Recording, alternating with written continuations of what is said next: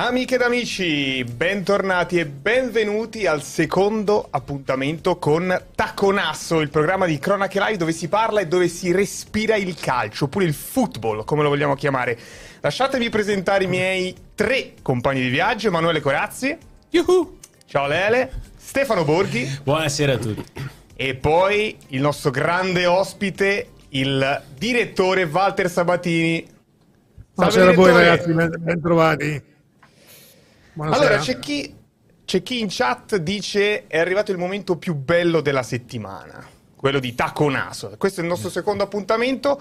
Oggi chiaramente abbiamo tanti temi caldi. Parleremo, toccheremo chiaramente Serie A, calcio estero, ci sarà anche un, eh, un momento in cui analizzeremo approfonditamente il momento del Napoli. Adesso chiaramente partiamo dalla partita di questa sera. Juventus Lecce, cosa ci ha dato questa partita? Beh, Juventus Lecce è finita 1-0 per la cronaca, gol di Milik, una Juve che è stata a lunghi tratti fischiata dal pubblico, fischiata quando è rientrata negli spogliatoi, appena sbagliava due o tre tocchi il pubblico si sì. indispettiva. Era una partita complessa per la portata del, insomma, dello stop di sabato a Reggio Emilia. Io ho commentato la partita per Dazon e veramente ci aspettavamo tutto tranne che non tanto questa sconfitta, ma, ma, ma il modo, gli errori, le, insomma, le, la disillusione dopo invece il gasamento della vittoria con la Lazio. Perché è una partita difficile contro un Lecce, che, che è stata la rivelazione de, de, dei primi turni. La Juventus non ha fatto una partita brillante, eh, non ha rischiato niente, credo che Lecce non abbia fatto un tiro in porta.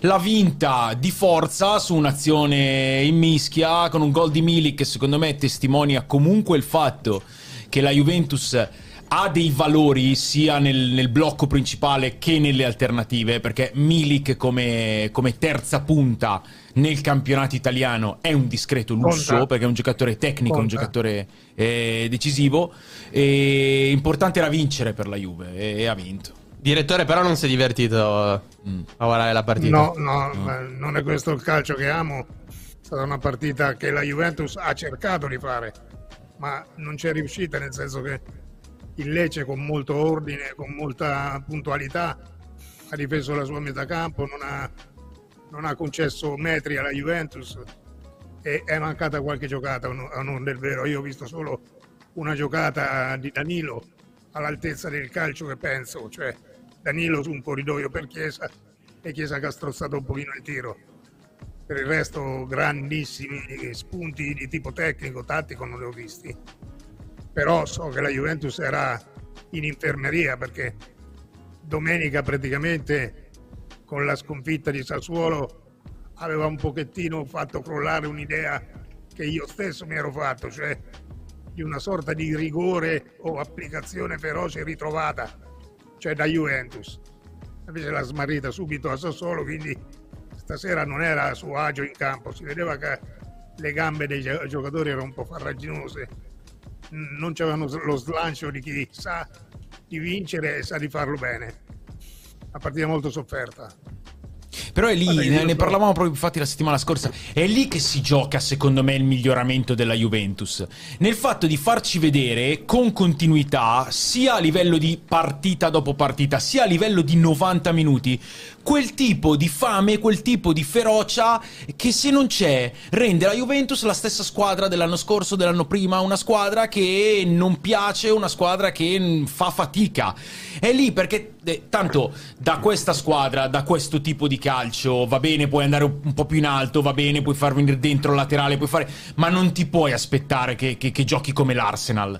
Eh, deve invece e ti puoi aspettare e quasi puoi pretendere che abbia quella, quella voracità che allora porta la Juventus ad essere una squadra eh, che, che può far male. Erano arrivati fino a due domeniche fa. Cioè questa richiesta che tu um, estendi in questo momento, a me pare che la Juventus l'avesse raggiunta. Dopo c'è stato lo scivolone di Sassuolo che ha cancellato tutto, ma anche la partita di stasera, per esempio, che ripeto non è stata una partita scintillante, però è stata una partita la Juventus ha giocato per vincere e l'ha giocata anche come si deve, fatto salvo che lo spettacolo non si è visto. A parte che io ho la sindrome delle Termopili, perché io sono sempre dalla parte dei supposti più deboli io voglio, eh, voglio essere con i 300 contro il milione e allora si gioca Juventus Lecce, simpatizzo per il Lecce, con tutto il rispetto per la Juventus e di Max Allegri. Allora, la, scusa, ti, ti, devo raccontare un aneddoto. È una cosa che, che, che coinvolge. Io, eh, sapete qual è la prima finale internazionale che io ho commentato? La finale della Coppa Sudamericana fra Arsenal e America di Città del Messico. Era il 2007. E là si, giocava finale andata e ritorno, non Coppa Sudamericana. La finale di andata all'Azteca di Città del Messico, 100.000 spettatori, eh, 52 dell'Arsenal. Eh, non mi ricordo se 52 o 57, però questa è la, la proporzione. Vince l'Arsenal e in quella partita c'è un 19enne alto 1,65 m che segna due gol di testa e che è il principale talento dell'Arsenal che poi vincerà la Coppa. Posso provarci? Sì, dai, c'è, c'è, bravissimo, bravissimo. Erano in 52 o 57 contro 100.000 e vinsero la partita, sono cose che non ti dimentichi mai. Allora... Questa è la grandezza e l'immensità del calcio sudamericano. Eh. Ti rendi conto che i 50 vanno nella pancia di uno stadio da 100.000 avversari, è eh, una cosa incredibile. L'atteggiamento e la pancia saranno un tema ricorrente di questa puntata e andremo subito dentro, giusto per eh, leggervi un paio di commenti che arrivano dalla chat, che vedo che è già molto viva. Eh, Sofian dice la Juve da tifoso esterno non diverte, quindi è il commento che arriva da parte di un tifoso che ha il suo peso, eh. perché il tifoso vuole anche quello.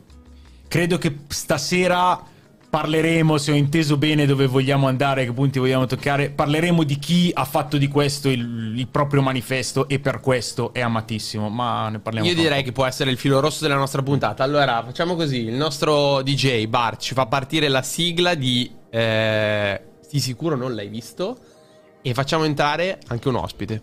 Lo aspettiamo a braccia aperte.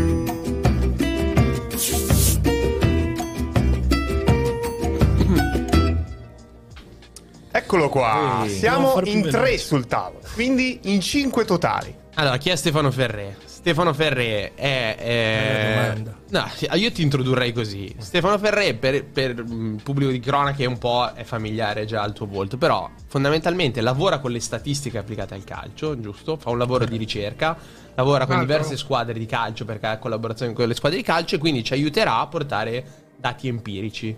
Allora, sì, dimmi esatto. al volo la squadra con la quale collabori più felicemente e vieni ascoltato di più. Bella domanda, subito. Te lo puoi dire. Benvenuto. Eh.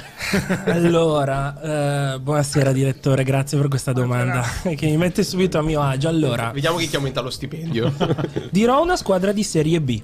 Il così, Parma. Esatto, così non mi metto in difficoltà con nessuna di Serie A. Eh, dico il no, Parma. No che a mio parere è una squadra che ha investito tantissime risorse per migliorare il dipartimento di data e match analysis e no, che ha investito Parma, su tanti giovani. Nel Parma Strani. sono 3-4 giocatori che vale la pena segnalare. Auspico che l'abbia fatto tu, perché ci sono 3 o 4 giocatori importanti. Eh, non ti volevo mettere in imbarazzo comunque, è una mia curiosità. No, no, ma scherzavo. scherzavo. Sono, comunque no, davvero dico il Parma. Eh. Io sono un uomo incontinente. Cioè, le cose mi vengono e dico. È quello che vogliamo qua. Allora, in di sicuro non l'hai visto. Io vorrei portare questo tema. Eh, sono stato a Bologna, allo stadio, eh, a seguire Bologna-Napoli. E l'impressione dal campo era che i giocatori del Napoli spesso discutessero tra loro, cosa che con Spalletti succedeva di meno, perché Spalletti era il capo e quindi era lui che decideva anche che atteggiamento avevano i giocatori in campo ma soprattutto l'impressione che come linguaggio del corpo e non solo nelle sostituzioni, spesso i giocatori del Napoli fossero un po' infastiditi da qualche indicazione che gli arrivava dalla panchina. Io non lo so. Lascerei la parola al direttore. Lui, ti, ti do la mia impressione. È che eh, poi il direttore ne sa molto più di me eh, anche in questo ambito specifico. Eh, diventa quasi un alibi per il giocatore. Eh, ok, magari infastidito a certe cose, però magari anche un pochino prevenuto. Eh, adesso la situazione è questa. Secondo me, Osimena ha, un po' esagerato nella platealità dei suoi gesti, prendendo proprio quello più, che, più lampante. E per il giocatore diventa quasi un alibi il fatto che si parli dell'allenatore, che si parli de, dello stacco rispetto all'anno scorso. Allora, quasi quasi io sono al riparo da quasi. Perché Napoli, Bologna-Napoli finisce 0-0 perché Osimena tira un rigore fuori di un metro. Però te lo devi permettere, per te lo devi permettere quell'atteggiamento. E, te lo devono permettere. Te lo devono permettere. No, lì io ho visto il capitano che andava da Osimena eh. A, a, fargli capire non è il caso. Quindi te, te, lo prendi un po'. L'importante è capire velocemente, ecco, che, che queste sono cose che fanno male. Direttore, come, come vede questo atteggiamento del corpo dei giocatori del Napoli? Se fosse così sarebbe grave ed è così in qualche misura perché è ovvio che i calciatori quando vedono la guida tecnica contestata o non capita o non condivisa, logicamente i giocatori non eh, in cattiva pelle, ma come risposta, risposta voglio dire, in, in, inconsapevole, hanno una reazione diversa. Poi sono giocatori questi che l'anno scorso giocavano un grande calcio, quindi è ovvio che se oggi giocano un calcio meno scintillante non si metteranno mai seduti con loro stessi o fra di loro a dire colpa nostra, facciamo meglio, facciamo di più c'è sempre una valvola di sfogo che va contro qualcun altro. Su questo mm, è la storia del calcio, non, è sempre stato così. Eh, ma, Ma sarebbe era... un grave peccato. Ma era il... Sarebbe... Cioè, direttore, il posto più difficile dove lavorare quest'anno, a prescindere da tutto, era Napoli? Ma io l'ho detto due mesi prima che succedesse. Eh. Dico, non vorrei mai essere nei panni, neanche di Giuntoli a onor del vero però non vorrei essere certamente nei panni dell'allenatore che verrà, chiunque possa essere. Perché vedete ragazzi, quando, e non è uno stimolo, eh, non è un, come dire, un'iperbole, quando una squadra di calcio raggiunge la perfezione, tu arrivi in una, diciamo così, dimensione statica, perché la perfezione non è migliorabile, e questo è evidente, ma quando una cosa non è migliorabile tende fisiologicamente a tornare indietro, tende fisiologicamente al peggioramento. Quindi era evidente che la perfezione raggiunta dal Napoli in campo, non solo nei risultati, perché nei risultati al Napoli qualcosina gli è mancato l'anno scorso, o meglio gli è mancato di arrivare a superare un altro paio di tappe in Champions League. Ha fatto tanti punti in campionato, ma soprattutto l'espressione del gioco era non migliorabile e chiunque fosse andato sarebbe stato in difficoltà su questo, soprattutto i primi due o tre mesi. Ma io credo che Garzia, che conosco molto bene, non mette freni inibitori ai giocatori, anzi li lascerà liberi di esprimere il loro calcio. Però è onore del vero che questi calciatori in questo momento, o perlomeno alcuni di questi, non sono in condizione cioè la condizione di Kvara l'anno scorso non è neanche lontana parente di questa di quest'anno. Già l'anno scorso è stata un po' declinante durante l'anno. Un girone d'andata strepitoso, poi piano piano un riposizionamento al ribasso. Ostiman non è neanche il cugino, la, la lontana del giocatore e quindi chi paga il conto in questo momento è l'allenatore e non mi dite che è colpa dell'allenatore se Osimen e Cuara giocano meno bene dell'anno scorso perché eh, il calcio è una ditta individuale eh.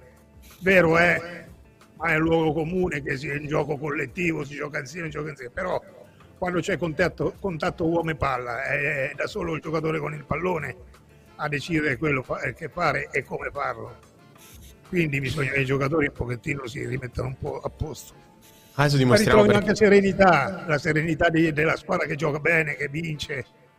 Eh, mi sembra che adesso si creino loro stessi dei freni inibitori. Beh, poi non vedo i disastri dal punto di vista dei risultati, perché non è che ha fatto una striscia di risultati così negativi il Napoli, anzi. Adesso dimostriamo perché Ste qua seduto con noi, perché noi partiamo da un'impressione, un qualcosa che abbiamo visto e poi Ste ci sostiene oppure ci dice no, avete detto una cavolata.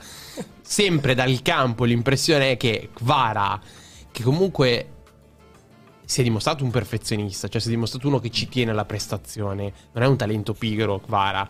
Oh, è, è frenetico a volte. Frenetico è uno che ha in testa il mito di Cristiano Ronaldo, vuole lavorare a, a, in palestra a casa per migliorarsi, eccetera, eccetera.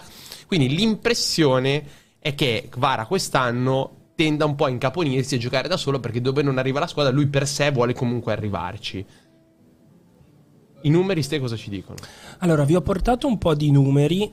L'idea, però, ci tengo a fare questa rapidissima premessa, è che i dati non sono la verità. I dati ci devono aiutare con le persone che sanno di calcio a capire di più. Quindi io vi darò in pasto dei dati e insieme a voi dobbiamo capire se e come vanno interpretati. Quindi io partirei proprio da alcuni numeri su Kvaratskhelia di quest'anno comparati con i numeri di Kvara delle prime 5 giornate dell'anno scorso. Vediamo come vanno questi numeri, obiettivo cercare di capire perché. Quindi, primi dati che balzano all'occhio sono quelli dei passaggi. Cioè, rispetto alle prime 5 dell'anno scorso, Kvara gioca 34% in più indietro, mm. molto meno in avanti. Quindi perché fa questo? Perché non riesce a fare il dribbling? In realtà no, perché no, il dato infatti. del dribbling addirittura è in crescita rispetto a quello dell'anno scorso. Quindi magari perché non trova la giocata libera davanti. Allora sì, eh, provo a cominciare a, a destreggiarmi fra questi dati. Innanzitutto è comunque un arco temporale molto limitato. Certo. Cioè, b- bisogna valutare gli avversari che ha avuto su 5 partite. De- cioè, dipende. L'anno scorso il Napoli iniziò eh, vincendo 5-2 a Verona, poi affrontò il Monza in casa, eh, poi non, non, mi ricordo, però insomma, eh, su un arco del genere eh, può influire. Influisce soprattutto eh, anche il contesto di squadra eh, se hai gente davanti da innescare è un conto, vai in avanti, se invece eh, sei arenato de- devi tornare indietro. Eh, io credo che... Eh, giudicando soprattutto la sua ultima prestazione. Eh, perché poi anche lì, cioè, eh, parliamo di, di Kvaratskhelia quest'anno, fin da subito si è cominciato a dire no, attenzione, eh, n- non è quello dell'anno scorso. Aveva anche dei problemi fisici. Ha avuto dei problemi non fisici. Non dimentichiamolo. Lui entra il suo campionato inizia a metà del secondo tempo della partita col Sassuolo. Entra tre minuti, assist di Suola. Prima titolare con la Lazio, Dopo tre minuti si crea un'occasione da solo. A tipica Kvaratskhelia, va dentro in area di rigore, sterzata a destra troppo chiuso sul primo palo. 20 minuti, aveva fatto gol perché ero a commentarlo al Maradona. Ha fatto un tiro perfetto, forte. Eh, sull'altro angolo Provedel fa un miracolo. E poi ci sono le sostituzioni, le cose, ma anche, anche la partita col Bologna. Io l'ho visto cercare fin troppo, fin con troppa foga il riscontro che lo sbloccherebbe anche a livello di immagine. Penso che sia un giocatore che l'anno scorso ha iniziato veramente tanto bene. Poi c'è stata una flessione, c'è stato qualche problema fisico. Adesso ha, ha un po' questa scimmia di dover riprendere il discorso. E quando uno. Cioè, l'anno scorso è stata fiducia fin da subito. Prima partita di campionato, anche quella l'ho commentata io al Bentegò di Ferragosto, ore 18. Cioè, primo cross che è arrivato in area, lui va dentro e segna. E allora poi eh, comincia, comincia, a fiorire Kvaratskhelia. Quest'anno ha bisogno di, di quell'episodio lì, però eh, se, se, valutiamo la prestazione, mi sembra che lo dicano anche i numeri, eh, cioè, la differenza più grande sta nel fatto che passa più il pallone... Dove passa la palla? Eh, dove passa la palla, e dove passa la palla e dove trova un compagno libero. Eh. Infatti secondo me la domanda di Michele, ma secondo voi è, Var- è Kvara che è calato, le difese hanno preso le misure, secondo me né una né l'altra. Nel senso che Ragazzi, un po', un po le misure te le prende. Cioè, il raddoppio glielo fai. Eh, un po' le misure te le prende. Il problema è che gli portano un raddoppio sull'interno. Eh, sì, eh, sì, sì. Lui andava al terreno di caccia, era quello, adesso gli portano sistematicamente un raddoppio sull'interno, che sia uno dei due difensori centrali, che sia un centrocampista, lo mandano a sbattere e logicamente va un po' in difficoltà perché si innervosisce perché quando non riesce a uscire a tirare diventa nervoso. Nel corso della stessa partita lo vedi che si innervosisce e però ha ragione Stefano, voglio dire, è un arco temporale troppo stretto, bisogna dare il tempo, bisogna aspettarlo, bisogna fidarsi perché è un giocatore del quale potersi fidare. A parte che io ho notizie di una, di una sensibilità d'animo, di una pacatezza, di un'accortezza con i compagni straordinaria. Quindi quando un giocatore è un buon compagno di squadra, state tranquilli che ne viene fuori. Beh, questa è una bella cosa. Eh sì, è fondamentale. Mm, fondamentale. Queste sono cose che noi magari non, non, vediamo perché non siamo nello spogliatoio, però per esempio raccontavo questa attitudine di Kvara alla Cristiano Ronaldo mi è stata raccontata da Sirigu che è, è stato compagno però è una bella indicazione cioè se uno torna a casa si allena in palestra. Meraviglioso. Eh, eh. ma eh, direttore per chiudere il capitolo Napoli eh, cosa si fa? Cosa si può, come si esce da questa situazione? Perché adesso già eh, tutti mandiamo via Garzia, cioè c- cosa si fa? Se lei è direttore cosa fa in questo momento per trasmettere la calma, per dare fiducia, per... Eh... Sto in panchina tutto il giorno a vedere l'allenamento, parlotto con i giocatori, li insulto mh, mm, benevolmente, li stimolo, li consolo eh, mi tengo vicino all'allenatore e consolo anche lui se c'è bisogno di essere consolato. Cerco di farmi spiegare dove vede il problema, se lo vede, e faccio il calcio, che è un mestiere. Il calcio diventa un mestiere in particolar modo quando le cose non vanno bene. Certo. Ed è una cosa che io ho sempre fatto mi è sempre piaciuta.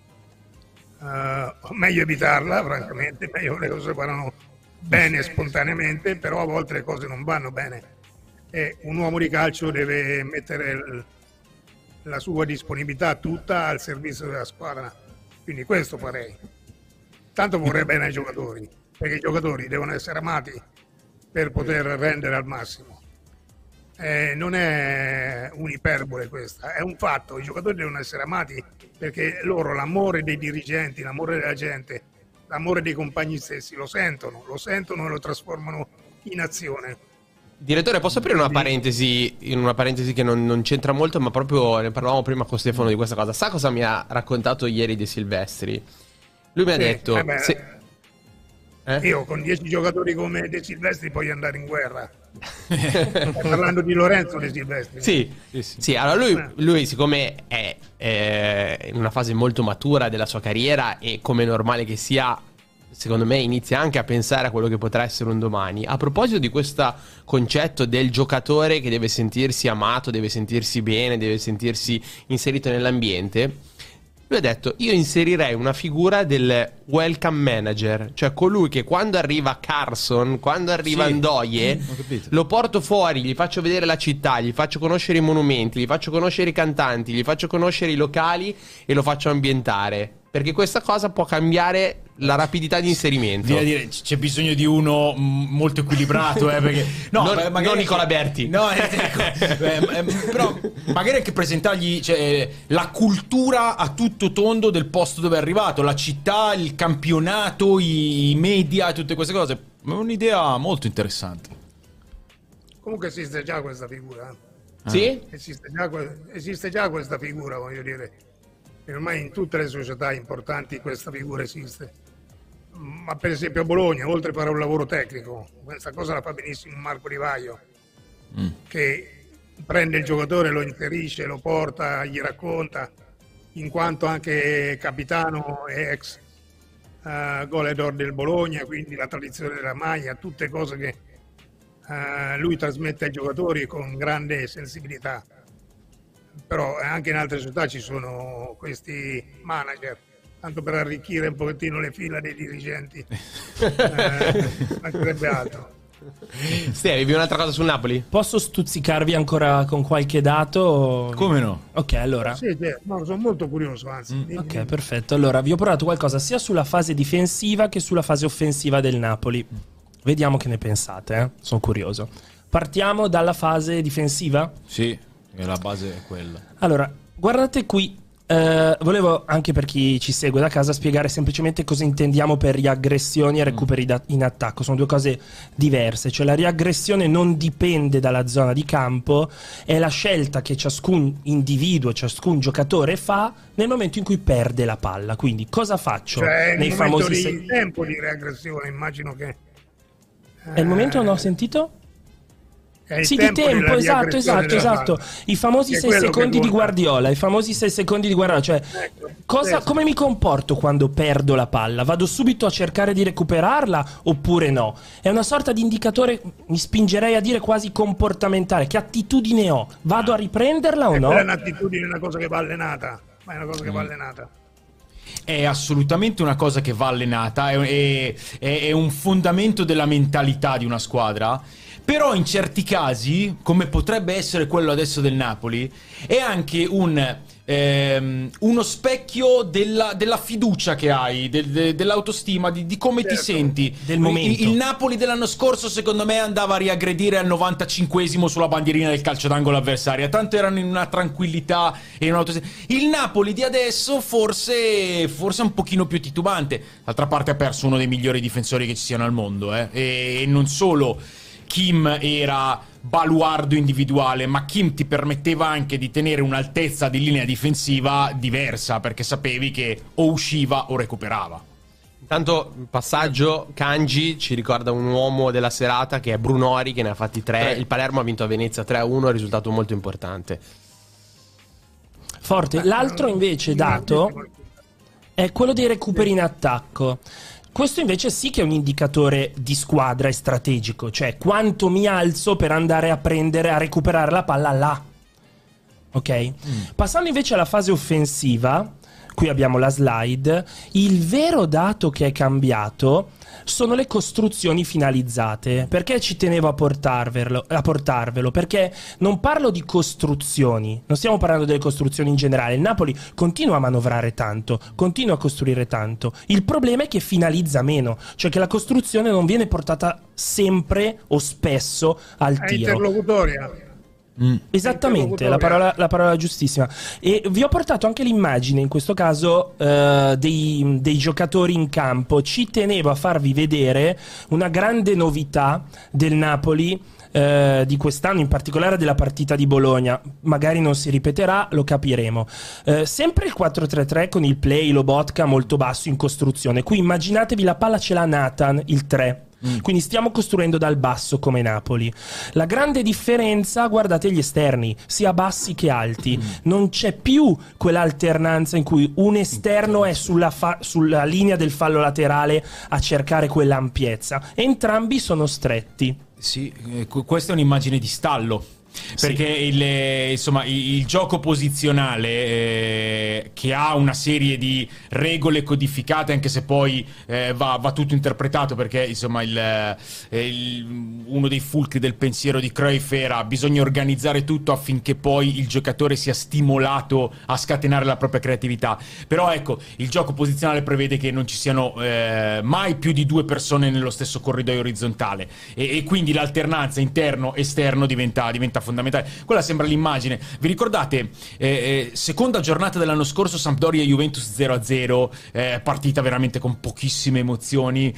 ci fu quell'immagine che, che, che fece molta, cioè, molto giro della Juventus messa esattamente così con tutta la Sampdoria dentro e dici dove esatto. vai a costruire ricorda, ricorda, un po' quello cioè perimetrale rispetto agli avversari però un altro dato che a me interessa è, è il dribbling riusciti meno 17% perché abbiamo visto prima Kvaratskhelia più 3% Fantastico. chi è che dribbla meno nel Napoli? Eh, forse era Spadori che ha giocato col Bologna eh, è, è, meno, è meno portato al dribbling rispetto a Politano perché ha un ruolo differente però a rischio di sbagliare e di dire una grande castroneria, secondo me il dribbling che manca al Napoli è quel dribbling scivolato in conduzione palla di Lobotka che l'anno scorso ti faceva saltare qualsiasi pressione, quest'anno lo fa molto meno. Posso stimolarvi su Lobotka? La costruzione così stretta limita un po' anche Vabbè. lo spazio, lo rende un po' meno dinamico. Da, da, che, da che, parte scappa via? Guarda esatto. lì, da che parte scappa via? Da nessuno.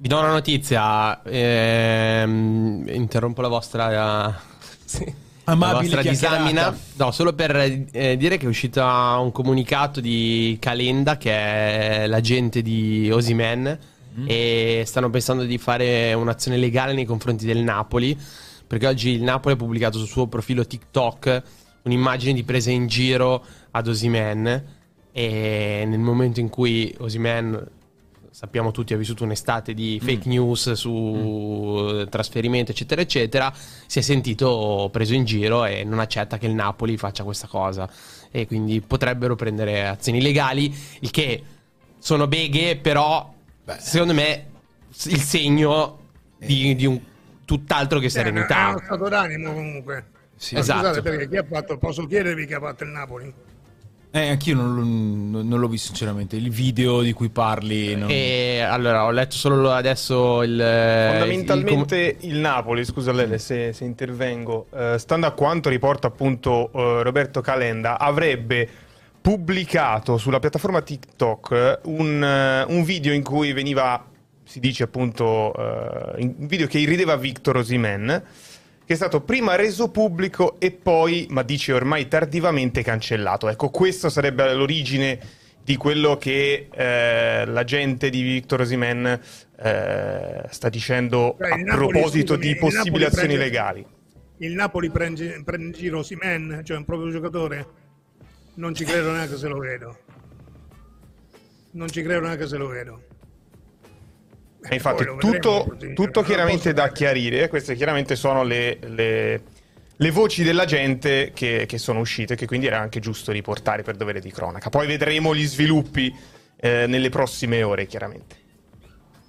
Eh, stavo guardando anch'io, insomma, eh, ci sono un po' di video che girano adesso, però ovviamente è troppo presto, però insomma, quello che conta adesso, al di là di tutto, appunto, sì. è che, che, se tu sei d'amore d'accordo non, non, non, non, sfrutti questa occasione, ricordiamo che Simen deve ancora rinnovare il suo contratto mm. con il Napoli, eh, ovviamente quello che vorrebbe Simen è che venga cambiata la clausola nel suo contratto e possibilmente anche un adeguamento dello, dello stipendio, per adesso il Napoli è fermo, non, è, non, si è trovato un accordo, quindi potrebbe anche essere, come dire, una sveglia che vuole dare Calenda eh, al Napoli. Non lo so, eh, vediamo, vediamo, se poi si parla di azioni legali bisogna, bisogna capire dove, dove, si va. Mi sembra tutto abbastanza sorprendente. Eh anche dilettantistico, se fosse così. Questo, non, questo non, lo so, eh, non ho visto il video, non, non so cosa, cosa intende. Allora, ma, si eh... farebbe riferimento a un video che eh, sul rigore di, eh, di, Bologna, se non ricordo eh. male, se non ho sì, capito sì, male sì, soprattutto, in cui ci sono dei sottotitoli.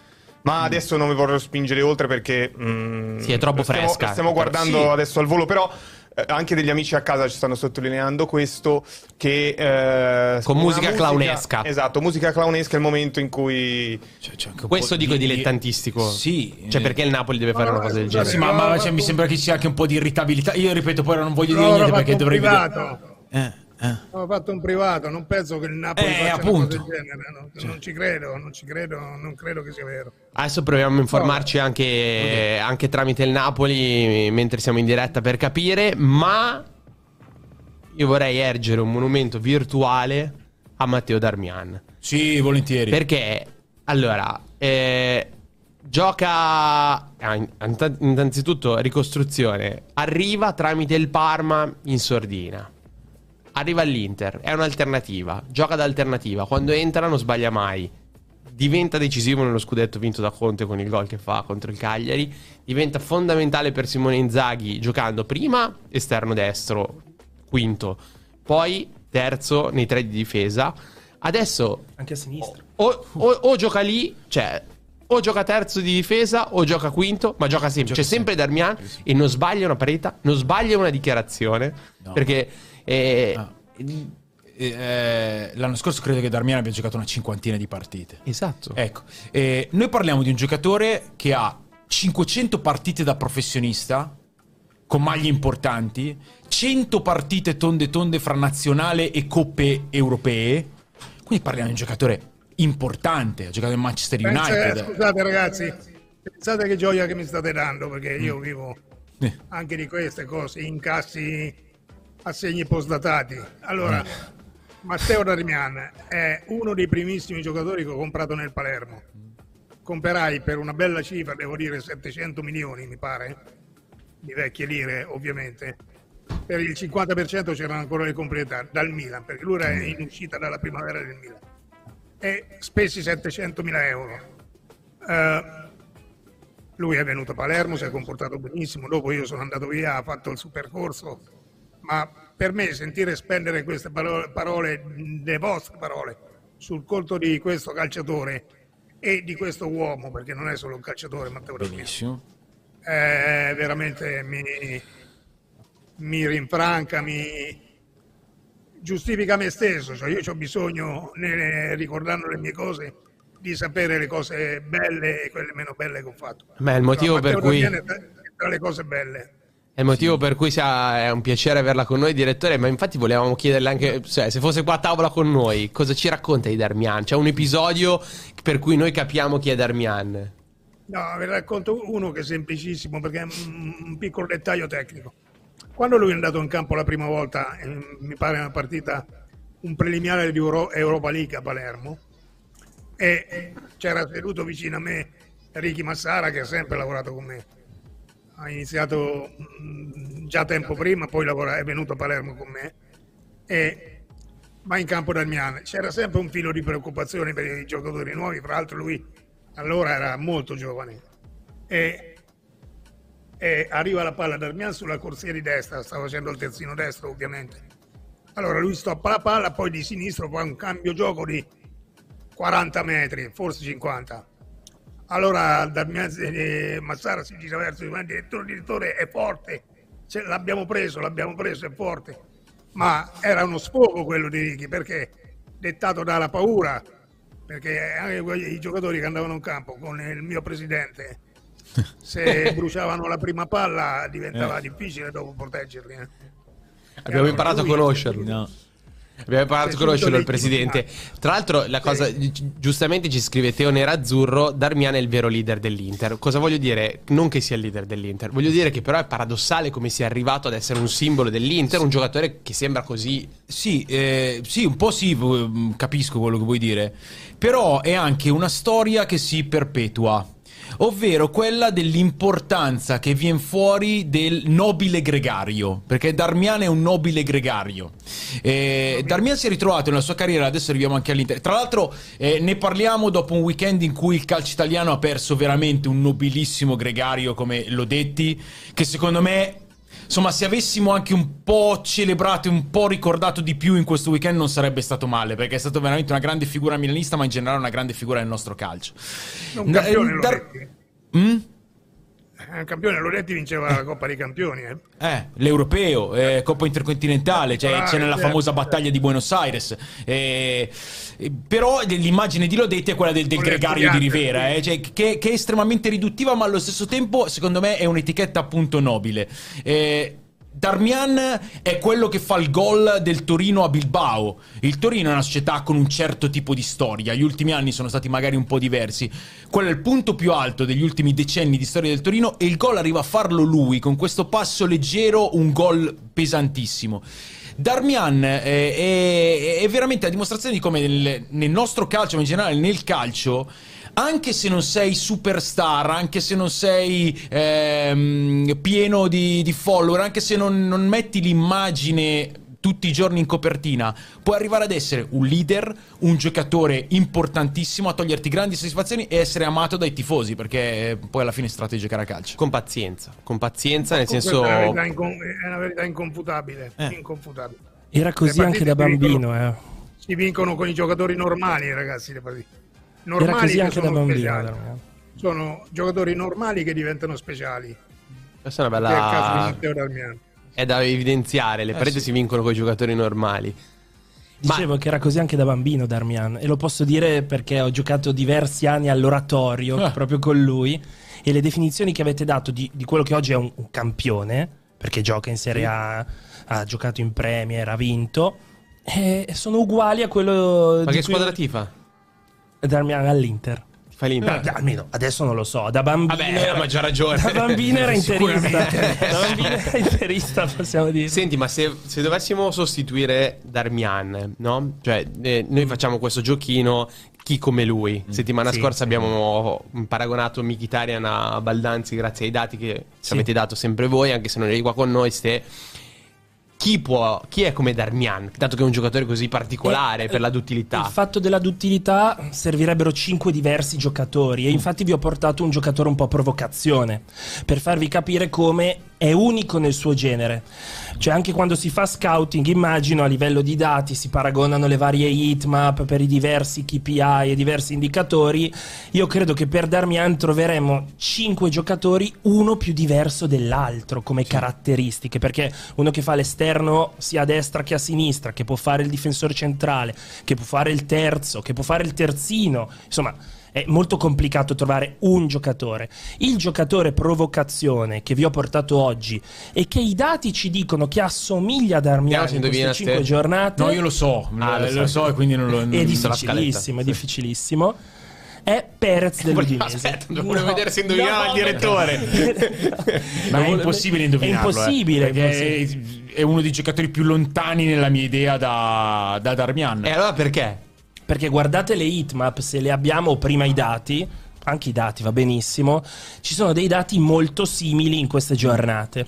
Il numero di passaggi, anche la... lo- allora, qui per fare una fotografia sintetica da portarci via sono due giocatori che hanno dati molto simili in queste giornate, quindi vuol dire che Darmian è anche un vero marcatore, cioè fa Ah, certo. il marcatore. Non è il classico difensore terzo che va lungo oppure che può fare anche il quinto e basta. Fa anche il marcatore. Cioè, io mi fido di Darmian se devo metterlo in marcatura e lo dicono questi numeri. In particolare, è chiaro che Perez vince un pochino più di duelli, ma il dato che mi interessava portarvi era quello della pressione Eh sì, applicata. infatti, sto guardando proprio quello. Che è il classico dato che prima avevamo visto sul Napoli, che è calato, per cui pesa l'assenza di Kim, e per cui Darmian è a pari di un marcatore come, come Perez, che è spesso a uomo sul giocatore, sull'esterno o sulla seconda punta. Interessante il dato della precisione di passaggi che premia molto Darmian, anche sui passaggi medi, soprattutto sui passaggi soprattutto, medi. soprattutto. È un giocatore che sbaglia raramente il passaggio anche- di media Eh, distanza. sì, eh, anche 56% sulle palle lunghe rispetto a 40, cioè 16 punti percentuali sulle palle lunghe fanno tantissimo. Oh, direttore, non è che ce lo porti via alla prossima esperienza, eh. No, lo sto ascoltando con molto interesse. Fatto salvo, fatto salvo che io Perez non lo prendo con quei dati lì, non, No. non li trovo Lo vedi? Lo vedo, lo vedo, certo. No, que- questo ci dice anche Mi avete bruciato le hitmap, però, che è quella che doveva fare l'effetto wow sul direttore, eh? Perché guardate Ma le sai che hitmap- si dice dei telecronisti? Eh. Che quando dicono il 30% delle cose che sanno hanno fatto una buona telecronaca, De- giusto? devi, Ste? devi dire il giusto. Tu devi preparare 100 e poi devi essere pronto a dire 100 o 2 a seconda de- di quello che Non ti bisogna- anche all'esordio, non serve l'ansia delle No, cose portate. Cioè, se l'argomento viene esaurito, va bene così, no? Però io eh, vorrei chiusare dicendo che questo Facciamo confronto- vedere l'hitmap. Sì, dai, No, basta, basta che mi dica da quale partire. E tu puoi mettere l'hitmap mentre parliamo. Questo è un altro segreto So- televisivo. sono Puoi andare. uguali. Sono uguali, guardate le hitmap di Darmian e poi vedrete la hitmap di Olè. Perez.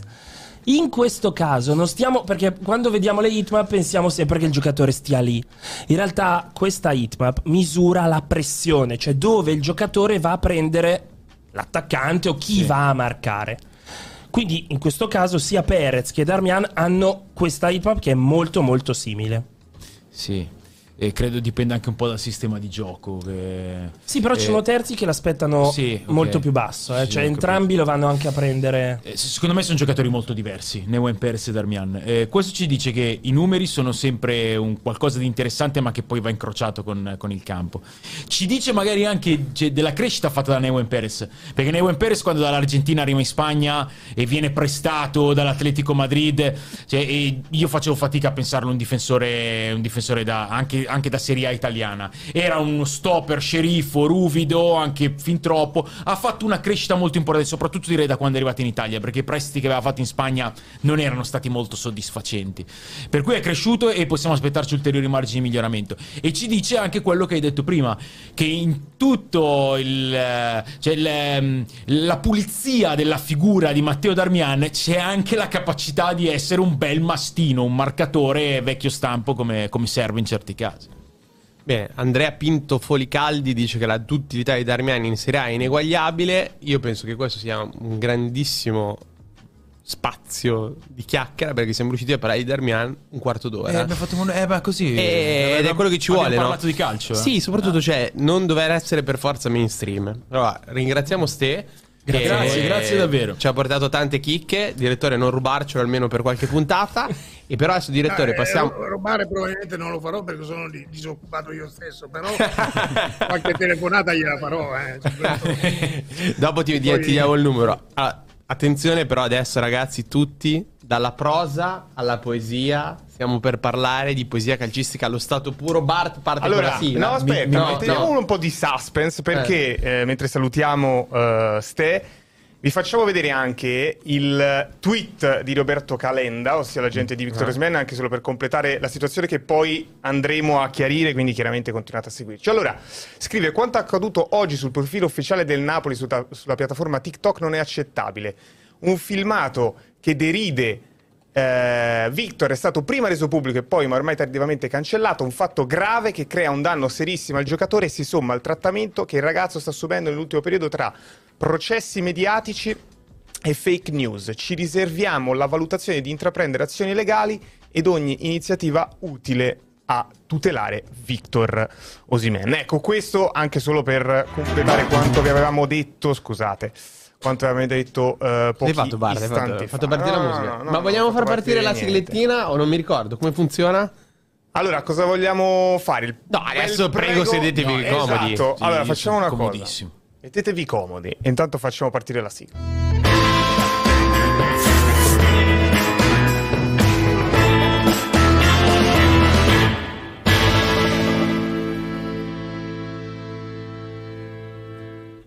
Allora, direttore, eh, insomma, è come se fosse un pozzo al quale noi attingiamo di puntata in puntata e eh, qualcuno ci ha detto che è capitato che lei avesse fatto una chiacchiera con eh, Marcelo Bielsa, è vero?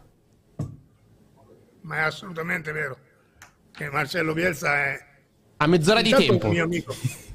uh, intanto un mio amico, un famoso agente argentino, una volta stavamo parlando, parlando di Marcello, mi fa, senti, ma Marcello Bielsa è un uomo di un'onestà brutale e io non ho mai trovato una definizione migliore di questa. Mm.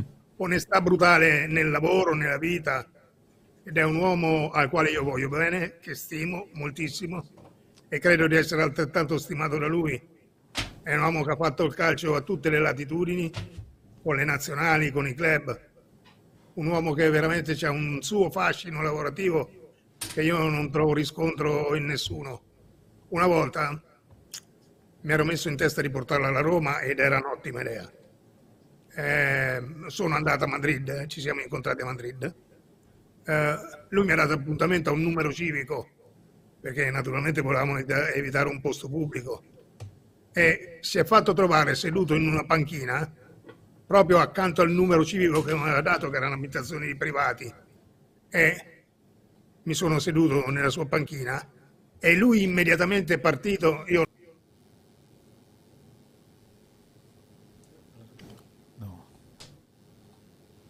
Abbiamo perso la voce, ma la recuperiamo. Adesso, adesso recuperiamo. Sì. Recuperiamo sì, l'audio. Abbiamo perso il direttore, l'audio del direttore nel momento in cui ci stava raccontando un aneddoto. Sì, no, ma sappiamo che lo faccia riprendere esattamente dal sì, numero sì, civico sì, e dalla panchina. Non ci perdiamo niente. Adesso è tempo no. di lasciare risolvere no, i problemi dico, e torniamo. Ti dico allora. ecco, ecco, aspettate, oh, è tornato. È tornato, il direttore ci sente? Eccolo. Ci, ci Eravamo rimasti al numero civico alla panchina, voi seduti e e lui inizia immediatamente e ripeto io non sono molto evoluto con lo spagnolo o il castigliano, però lo capisco e un po' lo parlo per quello che serve. Poi quando si parla di calcio il linguaggio universale, sapete. Lui mi ha inchiodato lì sulla panchina, ha cominciato a parlarmi, a chiedermi, a fare. Io non credo di aver mai visto una passione plastica come quella che ho visto in Marcello Bielsa. Eh, conosceva quasi tutti, non tutti, quasi tutti i giocatori della primavera, aveva portato la piantina di Trigoria perché mi, mi stava dando indicazioni su come voleva disporre i muri dentro, su come pitturarli anche perché pretendeva giustamente che le mura degli spogliatoi fossero colorati con i colori della Roma e tutte le cose cromatiche, diciamo. Ma questo in virtù di una passione veramente quasi infantile, quasi infantile eh, ed è un uomo che, eh, ripeto, l'onestà brutale lo definisce nella maniera migliore perché quando si definisce un uomo brutalmente onesto lo si definisce nei comportamenti, in tutti i comportamenti.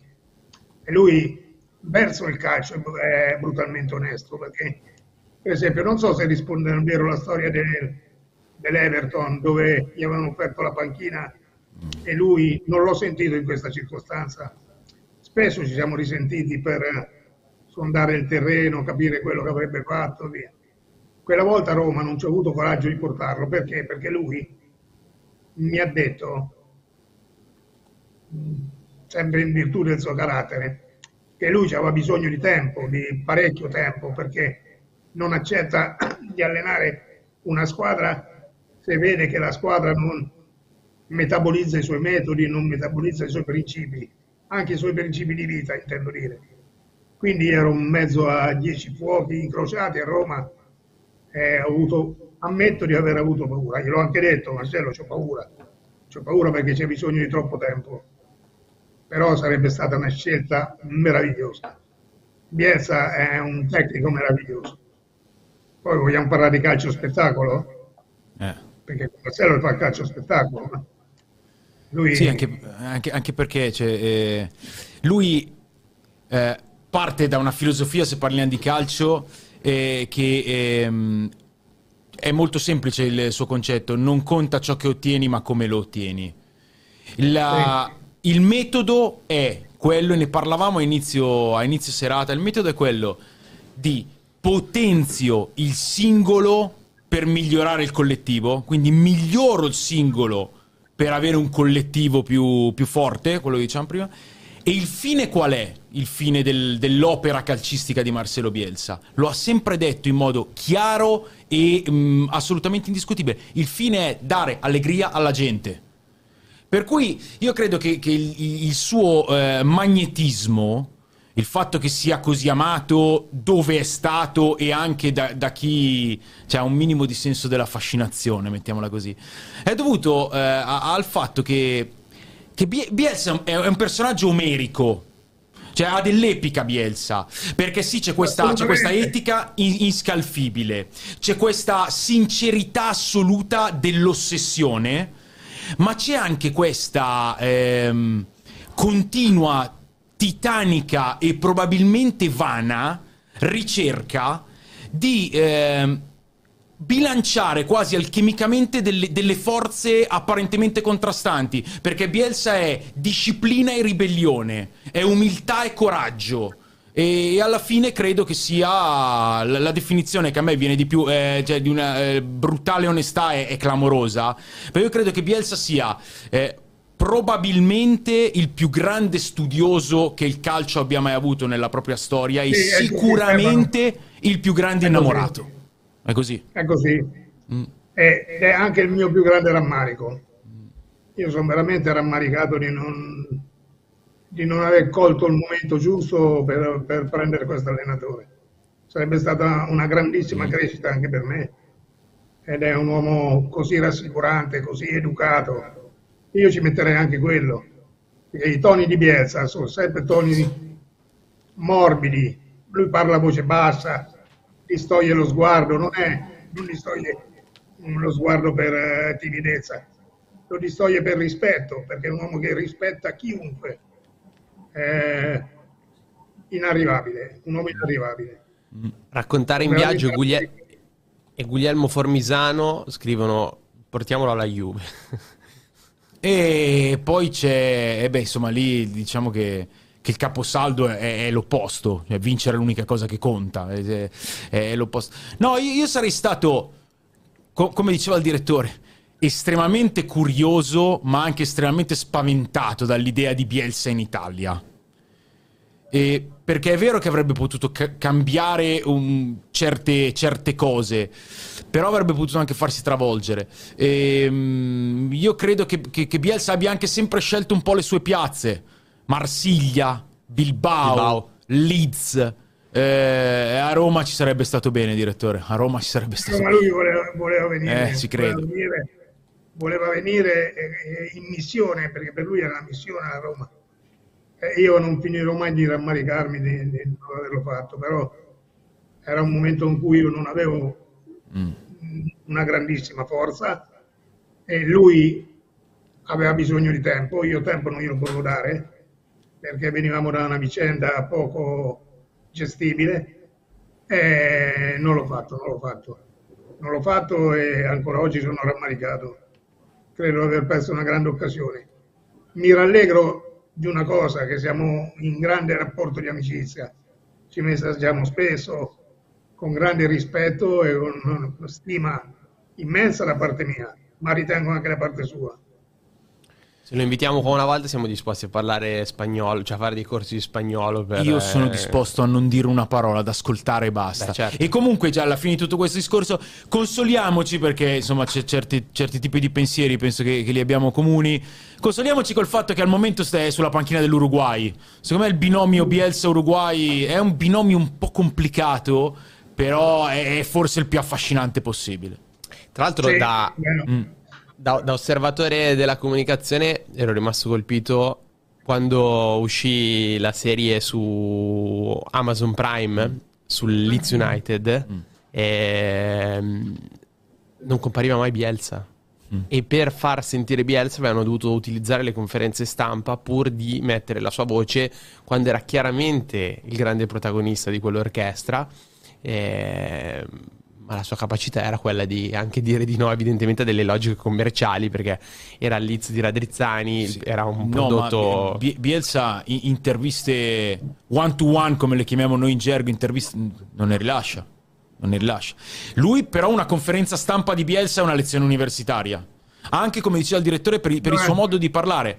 Parla un castigliano pulitissimo, viene da una famiglia, Bielsa in famiglia eh, ministri, eh, costituzionalisti della Repubblica Argentina, lui ha scelto il calcio. E è sempre tutto un, un insieme di, di vari pezzettini. Lui viene da Rosario, che, che è eh, la città più argentina fuori da, da Buenos Aires. Rosario è veramente l'Argentina, è tutto po' più lento, un po' più forbito, un po' più ricercato che, che dalle altre parti. Lui ha scelto questa via, anche il modo di parlare per lui è, è una cosa fondamentale, è una cosa fondamentale. E potremmo veramente far mattina parlare di Don Marcello. No, poi penso, eh, direttore, penso che lei sia d'accordo. Cioè, adesso non vogliamo, come dire, eh, farci complimenti a vicenda, però quanto conta conoscere il contesto quando si racconta il calcio? Stefano conosce il contesto del Sud America in un modo tale che poi no, sa andare oltre l'allenatore, oltre il professionista, e questo è importante, credo, per chi racconta. Sì, certo, è il fascino del calcio. Il calcio, onestamente, ti catapulta in un universo uh, cosmico, cos- grande, grandissimo, e ti fa vivere a ridosso con delle persone, con delle idee meravigliose. Calcio è una meraviglia, ragazzi. Allora, abbiamo tantissimi temi. Intanto ehm, ricordo alla chat che tra un po' Stefano si sposterà, girerà la clessidra. ricordarglielo, e- magari si dimentica. E per tre minuti potete chiedergli, però dovete chiedergli cose difficili. Cioè, no, eh, La prima puntata è stata facile, cioè, è vero. scrivete- Chiedetegli di giocatori sconosciuti Sì, sì, o robe sì, del sì. genere, Sì, che sì. lo, lo vogliamo mettere alla prova. Però abbiamo Cioè, tanti- stase- stasera credo che dirò, non lo so. Eh, già mi hai messo pressione Non vale, prima. non vale la risposta. Guarda, non Stefano, vale. Eh, quindi devo raccontare una Scusa, bugia. Stefano. Non, non lo farei mai. Tu Stefano, tu, Stefano, lo puoi fare perché sei un giornalista. Sono io che non lo posso fare. Perché vero. Eh, Da me mi chiedono i giocatori, io drogo subito il prezzo di un giocatore al rialzo o al ribasso. È Sono un giusto. dirigente. Quindi Allora- ti ascolto volentieri. Ho quattro, quattro domande per voi. E Quattro.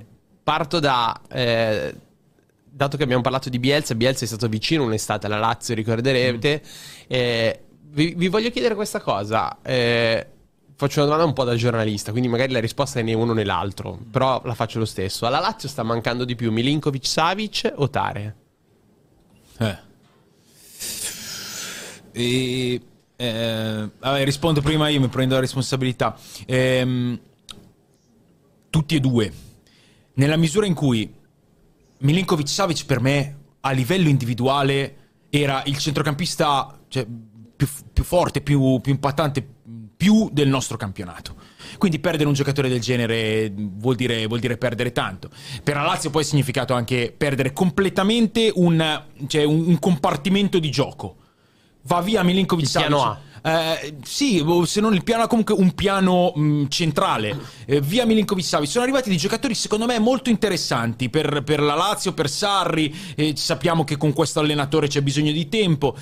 Però sono arrivati tutti i giocatori che ti tolgono la possibilità di alzare la palla. E la Lazio, pur facendo bellissime cose con la palla per terra, nel calcio sari, però alzare la palla l'anno scorso, soprattutto se partiva dal piede di Luis Alberto e finiva sulla testa di Milinkovic Savic, voleva dire arrivare ad essere pericolosi. E, mh, manca tanto. E, io, io la, la, Lazio di, di, questo avvio è una squadra che mi sembra eh, un po', un po' appesantita, un po' sgonfia. Eh, l'esatto opposto della Lazio l'anno scorso, che era eh, acuminata nel piano difensivo, mentre quest'anno prende gol in tutte le situazioni, ne prende un po' troppi. Era una squadra sempre capace di, di diventare brillante nella partita quando la palla arrivava davanti. Adesso invece i dribbling sono meno, le, le cose sono meno. E, ehm, e anche qua qualche qualche nervosismo di troppo. Eh, insomma, mh, mm, il ritiro dopo la, il pareggio con, eh, con il Monza. Eh, c'è una partita col Torino molto delicata. Eh, e anche la difficoltà del confermarsi su certi livelli. E la difficoltà del doversi rinnovare con un allenatore che sa rinnovarti molto bene, ma che chiede tempo. Però la, la risposta è entrambi, non né uno né l'altro, ma entrambi. Direttore, manca più Tare o più Milinkovic? Eh, io, mm penso sempre che siano i giocatori a mancare al calcio, non, non i dirigenti, però in questo caso parliamo di, di Vitare che alla Lazio ha iniziato a fare questo lavoro, lavoro appena smesso di giocare, inserito nell'ambiente, molto grintoso, molto presente con la squadra, quindi credo che sia un'assenza che la Lazio sta scontando. Però tra una predica di Tare e un colpo di testa di Milinkovic io prendo il colpo di testa di Milinkovic. Chiaro. Direttore, invece ci aiuta a capire eh, una cosa che è veramente molto difficile da capire, la logica che sta dietro al Chelsea. il Chelsea è la squadra che per distacco... Perché c'è una logica? Eh? Perché c'è una logica? Eh no, infatti, ma, ma allora... La, una possibile lettura, la, la, butto lì, può essere la volontà di controllare il mercato, cioè prendo tutti i giocatori giovani più forti che ci sono per controllare il mercato. Ma le, le, la mia domanda è, uno, può esistere una, eh, un obiettivo che viene prima del, del, vincere, cioè un obiettivo che arrivi prima del, del, del risultato sul campo. E poi così facendo, comunque, se non arriva il risultato sul campo, perdono il valore i giocatori che sta prendendo il Chelsea. Sta facendo una cozzaglia senza identità.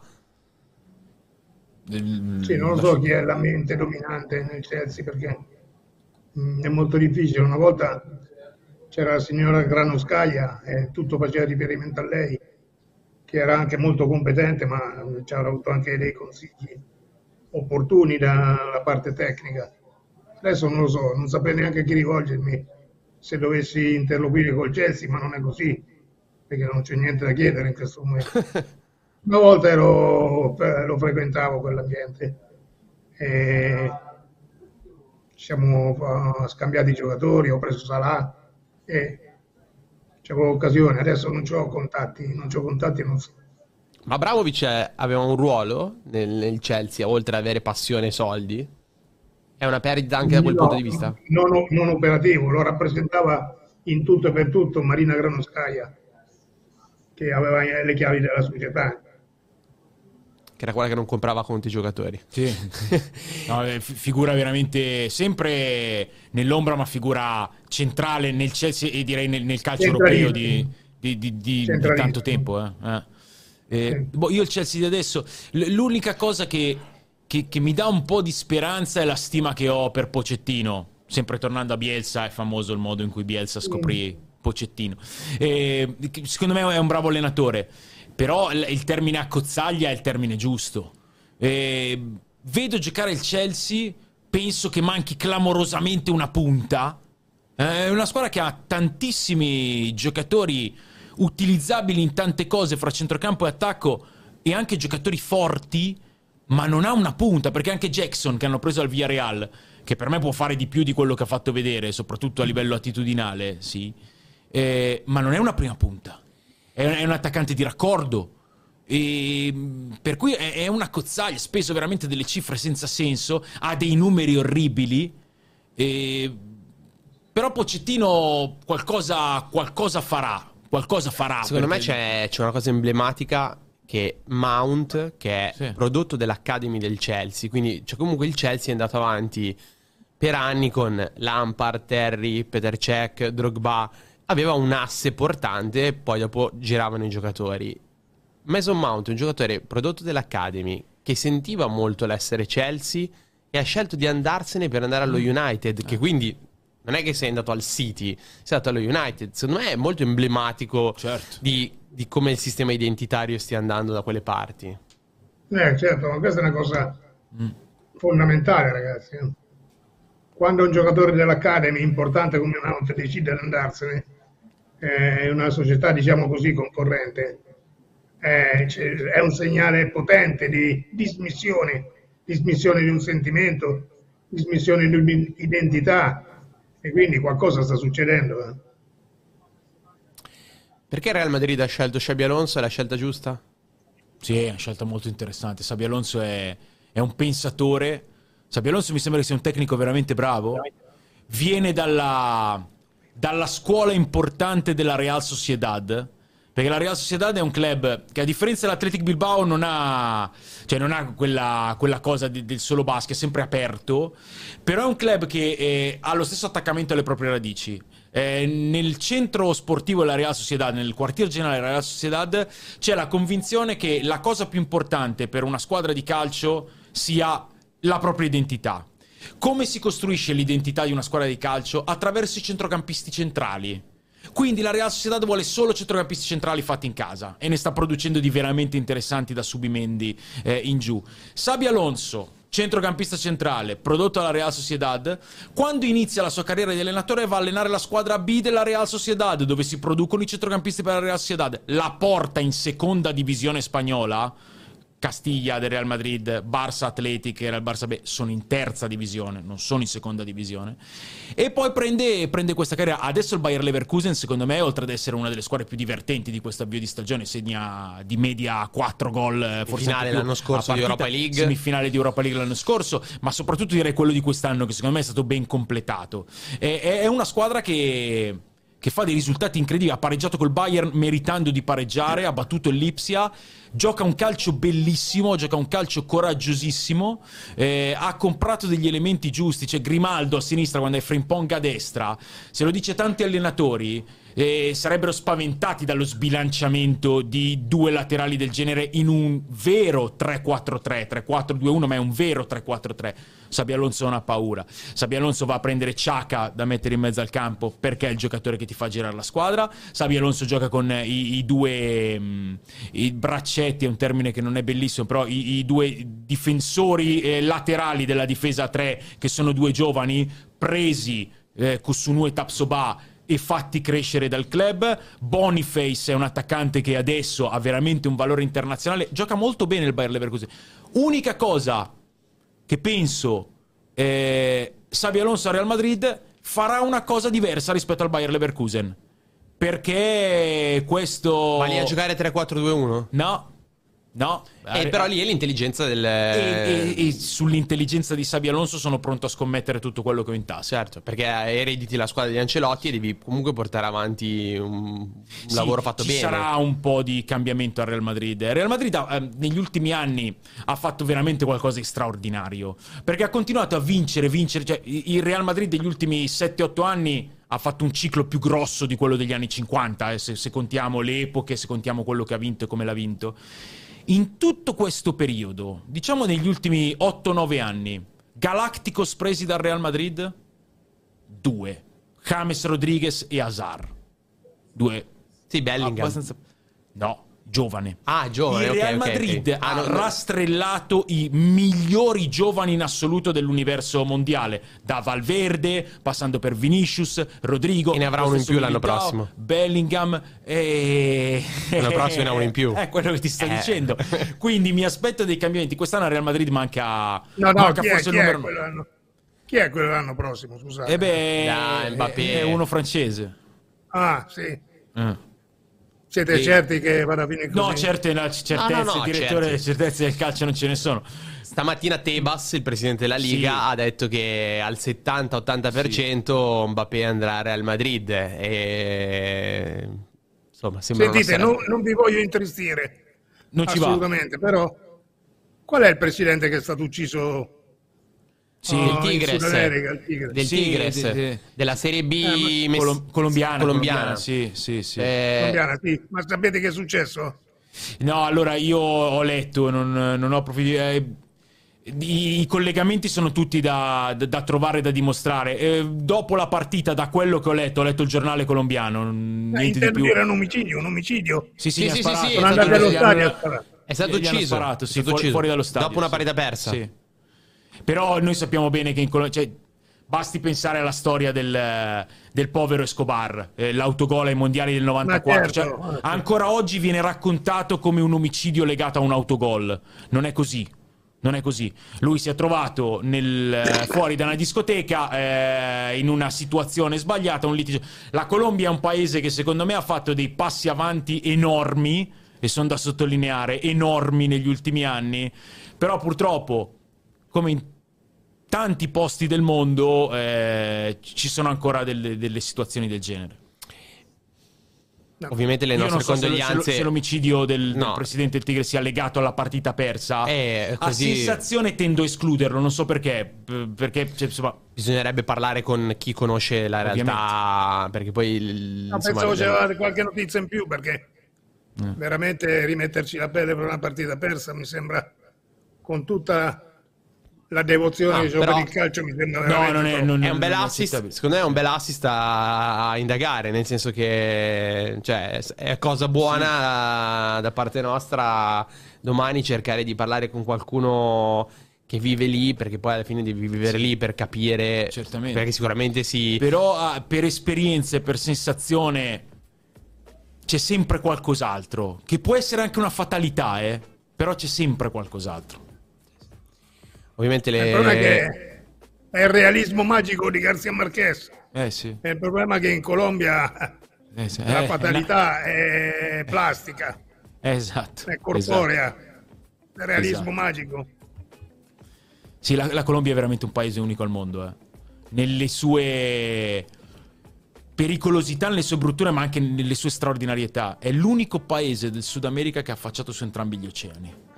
è vero. E- Alla fine Narcos è una serie che racconta... Sì, sì, racconta una certa parte di Colombia. Sì. Perché poi c'è la parte, ad esempio, caraibica, i, i costegnos da, da quella parte lì, calciatori, Muriel, eh, Valderrama, eh, Falcao che è di Santa Marta. Lì è Caraibi, è Caribe puro ed è, ed è allegria. Da altre parti c'è, c'è- c'è un po' di, di differenza. Po' di Però la, la- la Colombia è veramente un universo. C'era Barbet Schroeder, che è un regista, anche lui con una storia stranissima, iraniano, anzi svizzero, però nato a Teheran, che lui raccontava eh, di, di aver capito che in Colombia la follia è la normalità, quando da bambino, perché lui figlio di, di diplomatici mi pare, eh, viveva in Colombia, da bambino assiste a questa scena dalla finestra, aveva nove anni. ehm, c'è una specie di, di funerale, lui vede una specie di funerale. eh, in realtà poi capisce, no, non è, non è vero che è un funerale, cioè, vede de- de- delle persone che portano una cosa, che lui pensa inizialmente che sia una bara o un funerale, in realtà è gente che ha rubato un frigorifero. Stanno andando per, eh, per la strada, a un certo punto vede, lui, lui capisce guardando alla finestra, bambini di 9 anni che stanno litigando fra di loro, eh, e il capo tira fuori un macete e decapita quello che aveva di fianco. E lui eh, dice: Non ho avuto orrore di quella situazione. Eh, ho capito solo che in Colombia la follia è la normalità. E quindi c'è- la Colombia è, è sempre molto da approfondire. Sì, purtroppo anche quello. E ho ancora due domande per voi. Eh, un- una ce la fa un po' anche la chat. Intanto Andrea Panaro giustamente ricorda i grandi maestri di Sciabi, che è stato allenato da Mourinho, da Benitez, da Guardiola, Ancelotti. da Del Bosche, da Ancelotti. E, e invece Roberto Buonerba eh, ci porta sull'altra squadra della Liga. Che stasera ha pareggiato. Ha pareggiato alla fine. Ah, Perdeva due per- volte. ha 2 fatto a 2 due col due. Mallorca, ma eh, chiede al direttore, poi andremo anche da Ste, chiede al direttore cosa pensa dell'inserimento così rapido di Cancelo e Joao Felix. Cioè, Can- Cancelo per me non è una sorpresa perché eh, ho voluto anche portarlo all'Inter, dove non ha avuto particolarmente fortuna, però è un giocatore, è un grande giocatore. Un po' caratteriale perché è un ragazzo che non accetta di rimanere fuori, vuole gio- giocare tutte le partite, è molto difficile da gestire, però ha una sensibilità calcistica eccezionale. Ciao Felix è un giocatore forte, non so che problemi ci ha avuto l'Atletico, però un giocatore, è un giocatore che determina, è un giocatore che fa il risultato. C'ha le stenzate, la driblata, la palla dentro, c'ha tutte le qualità del giocatore, del giocatore importante. E poi, me... scusate, quando si parla di eh, Xavi, per esempio, ecco. Xavi è, è una mente Ecco. È una mente prestata al calcio, quindi io non mi meraviglio dei risultati straordinari che sta ottenendo. Eh, basta ricordarsi come giocava e quindi... Sì. Pensate che classico l'anno prossimo con Sciabi contro Sciabi. Eh, niente eh, male, appunto. niente male. Però davvero il, il Barcellona, è, cioè, Xavi è, è, un esempio, cioè, mente, eh, storia, ma anche lavoro, perché Xavi è stato due anni e mezzo in Qatar non a, a ingrassarsi il portafoglio o ad aspettare l'occasione, ha lavorato, io ne ho parlato spesso con, eh, con Stramaccioni, eh, eh, con quale condivido molte cose al di là delle, delle nostre presenze su Dazon.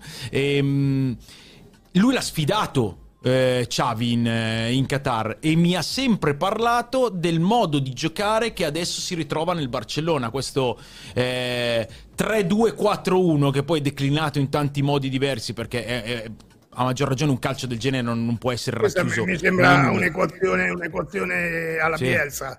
Sì, sì, sì, ma è così. Ma allora, eh, direttore, l'ha, l'ha vista Barcellona-Celta Vigo di sabato?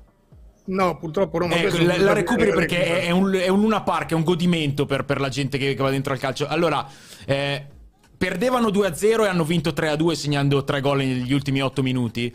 Xavi in questa partita ha fatto, per quello che ho visto io, magari mi sono sbagliato, però me lo dirà lei la settimana prossima, ha fatto 4 sistemi di gioco diversi continuando a variare le posizioni, continuando a ruotare gli uomini, ha fatto una ricerca. Allora, è, è partito con una sorta di 2-4-3-1, nel senso due centrali, Kunde e Christensen, Cancelo e Marcos Alonso, perché nelle rotazioni partiva Marcos Alonso e non Balde, a stare sugli esterni, Romeo e De Jong, che poi si è fatto male a metà del primo tempo, è entrato Gavi, due centrocampisti centrali, e poi molto dentro Ferran Torres, Gundogan, Joao Felix e Lewandowski. 1-0 per il Celta Vigo subito in contropiede, perché erano un po' esposti, e loro continuare a giocare, continuare a giocare, continuare a creare. Intervallo Xavi la legge così, sotto 1-0 ha già fatto un cambio, fa due sostituzioni, toglie eh, Romeu e Marcos Alonso ovvero un mediano e un terzino per mettere la mini Amal che ha 16 anni ed è una cosa fuori da ogni, da ogni logica. È del e... 2007 mi pare. 2007, 2007. Ha debuttato in nazionale? Ha debuttato in nazionale e ha fatto gol. Gli, una, gli, rimangono due partite alla mini Amal per diventare il più giovane marcatore nella storia della Liga. Sabato contro il Siviglia e poi quella contro, eh, contro, il Granada. Comunque fa due cambi e va a giocare così perché mette la difesa 3, mette Arauco che rientrava da, eh, da un problema muscolare, mette questi tre con Koundé a sinistra che però spingeva poco, Cancelo e Gavi, due centrocampisti centrali, quattro mezze punte e Lewandowski e non riesce a sfondare passa un quarto d'ora, mi pare, attorno al sessantesimo, fa un altro cambio, mette Balde e a quel punto lì, cioè, è un 2-3-4-1 che parte però sempre dalla traccia della difesa 3 perché Balde in teoria sarebbe il centro-sinistra, solo che parte e va. Ferran rimane a dare l'ampiezza, Joao Felix e Gundogan sempre stretti e vicini sotto Lewandowski, Yamal invece sempre largo di là, Cancelo e Gavi in mezzo non trova il, il gol dell'1-1, allora l'ultima mossa definitiva porta addirittura un 2-2-5-1 con Cancelo e Gavi più Gundogan davanti, Arauco e Koundé abbandonati al loro destino, Balde sulla linea delle mezze punte, Yamal sempre là, Rafinha dentro, dentro, dentro a cercare combinazioni, Joao Felix e Lewandowski. Cosa succede? Il Celta Vigo fa il 2-0 in contropiede, contropiede che nasce dal limite dell'area di rigore del Celta Vigo. Barcellona in 8 minuti gli fa 3 gol, uno con una palla scavata da Joao Felix per Lewandowski, che era la fine del mondo. Il gol che fa Cancelo della vittoria è favoloso per come si interscambiano e l'hanno fatto per tutto questo spazio di partita lui e Rafinha, con Cancelo che va dentro, segna il volo di, di collo punta. E è stato veramente, secondo me, un, un divertimento vedere le elucubrazioni di questo allenatore sul piano tattico e tecnico per arrivare a trovare quello che voleva lui, che insomma, appassionantissimo. Alla fine l'ha trovato. Stasera non ha vinto, adesso poi vedrò la partita. Eh, non l'abbiamo vista. Però ha segnato, ha segnato un altro ragazzino, ha segnato Fermin che è balzato agli onori della cronaca quest'estate nel, nel classico americano. E questo potrebbe essere un altro ragazzino della Massia interessante perché è ancora tutto da formare, è un 2003 se non sbaglio lui. E, però mi pare che abbia un, 2003 è vecchio. Sì. 2003 è vecchio, diciamo, È vecchio per il Barcellona, sì. Xavi, carta d'identità non la guarda. E mi pare che abbia un, un, un'incisività molto interessante fra le linee. Mi sembra che uno sia uno con la cazzima oltre che con, con football, ecco. Eh, allora, ci sono tante domande, però per tutte queste domande tra pochissimo la clessidra per Stefano Borghi, ne ho io una di domanda, l'altra che mi ero tenuta. Eh, Oddio, faccio fatica a trovare un link, quindi non trovo il link. No, Vado non semplicemente. Non bisogno per forza. Parto da una mia impressione, no? Io ho l'impressione che quando Lukman gioca nella sua zona di comfort mentale, ovvero quando sa che è titolare, quando sa che non è messo in discussione, diventa un giocatore devastante in Serie A. L'anno scorso ha fatto un ottimo periodo di stagione, non tutta la stagione, un ottimo periodo di stagione. In queste partite che sta giocando con continuità è tornato a essere il Lukman migliore visto fino, fino allo scorso anno. Cosa ne pensate? Secondo me è un giocatore che in Serie A ha un, un habitat ideale per, per, scatenare le sue caratteristiche, perché è uno rapido che salta l'uomo ed è uno che sa essere concreto. La flessione nella seconda parte della scorsa stagione era anche dovuta al fatto che, che ha avuto dei problemi fisici.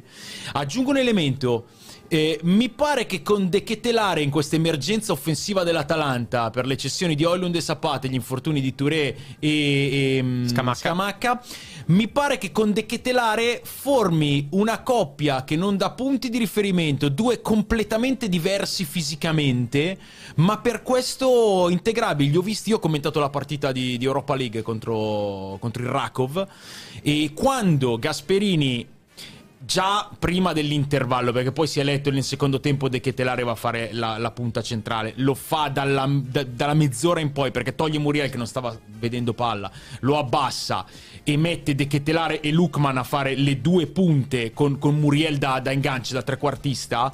Io ho visto subito una, una chimica, un'integrazione, si, si, capiscono pur essendo all'opposto praticamente sul, sul piano fisico, sul piano tecnico, sul piano calcistico. Credo che stiano beneficiando molto l'uno dell'altro. Direttore, qual è il suo pensiero su Decatelare? Mm, Decatelare ovviamente non mi ha convinto l'anno scorso, vedo che sta facendo bene, abbastanza bene quest'anno. Mi sono anche piuttosto meravigliato perché, come potrei definirlo senza essere offensivo, un po' efebo, cioè un giocatore che non ha quella, quella tigna, la definirei, sì. quella che serve per giocare a calcio molto rinunciatario, se le cose gli vengono bene, se non gli vengono la palla ne perde il controllo senza grande tragedia e quindi mm, è un giocatore che non mi convince. Non mi convince ma sto vedendo che sta facendo bene. Quindi io sono un uomo che sa anche cambiare idea. Non è che rimango vincolato a, a un'idea su un giocatore sia per il forte che per lo scarso giocatore che non, continua a non convincermi, ma vedo che sta facendo molto meglio. Qual è il giocatore che nella sua carriera la, le ha fatto cambiare idea più di tutti? Non ho mai cambiato idea mh, mm, fortemente su un calciatore. Casomai ho completato un'idea circa un giocatore. Mh, mm, ce ne ho avuti troppi, non posso, non posso ricordarmi. Tanti tanti, tantissimi, ce l'ho tutte le spalle però, quindi facendo una marcord eh, fastidioso. Ma se c'è un giocatore, per esempio, tra gli altri, tra gli altri, perché sono decine, che dopo averlo preso sono stato molto contento, molto contento di averlo preso, è stato Diego Perotti. Ho preso Diego Perotti dal Genova. C'erano sul suo conto, sempre infortunato, tanti discorsi, eccetera Invece quando è venuto a Roma ho capito che era un vero campione, Diego era un vero campione. Ci ha fatto tanto divertire, ci ha fatto vincere partite, un ragazzo solare, splendido, un po' timido, però fortissimo. E poi l'ha riportato a Salerno. Sì, subito. E lui, poverino, gli è successa la disgrazia più grande calcistica gli poteva succedere. Perché lui voleva calciare il rigore della salvezza allora, sto rigore della salvezza ci capita a Empoli, io non ero un panchino, ero dentro lo spogliatoio in quel momento, se no io... Allora lui a Roma ha sempre calciato i rigori senza rincorsa, non ne ha mai sbagliato uno. Si presenta sul dischetto, vedo che prende la rincorsa. Quando ho visto che prendeva la rincorsa dico sbaglia. Infatti ha aperto il piede, l'ha tirato sulla sinistra del portiere e gliel'ha parato. Io non ho mai visto un calciatore professionista della sua età piangere come ho visto piangere Diego Perotti quel giorno. Mi ha fatto una tenerezza grande. Era un pianto disperato, non era un pianto, era proprio un pianto disperato. Non riusciva più a riprendersi, a respirare perché ha sbagliato il rigore che lui voleva festeggiare come rigore della salvezza. Mi diceva sempre, intanto direttore sono venuto, calcio io il rigore per la salvezza e quel giorno è capitato il rigore della salvezza perché se vinciamo Empoli eravamo salvi con due partite d'anticipo addirittura.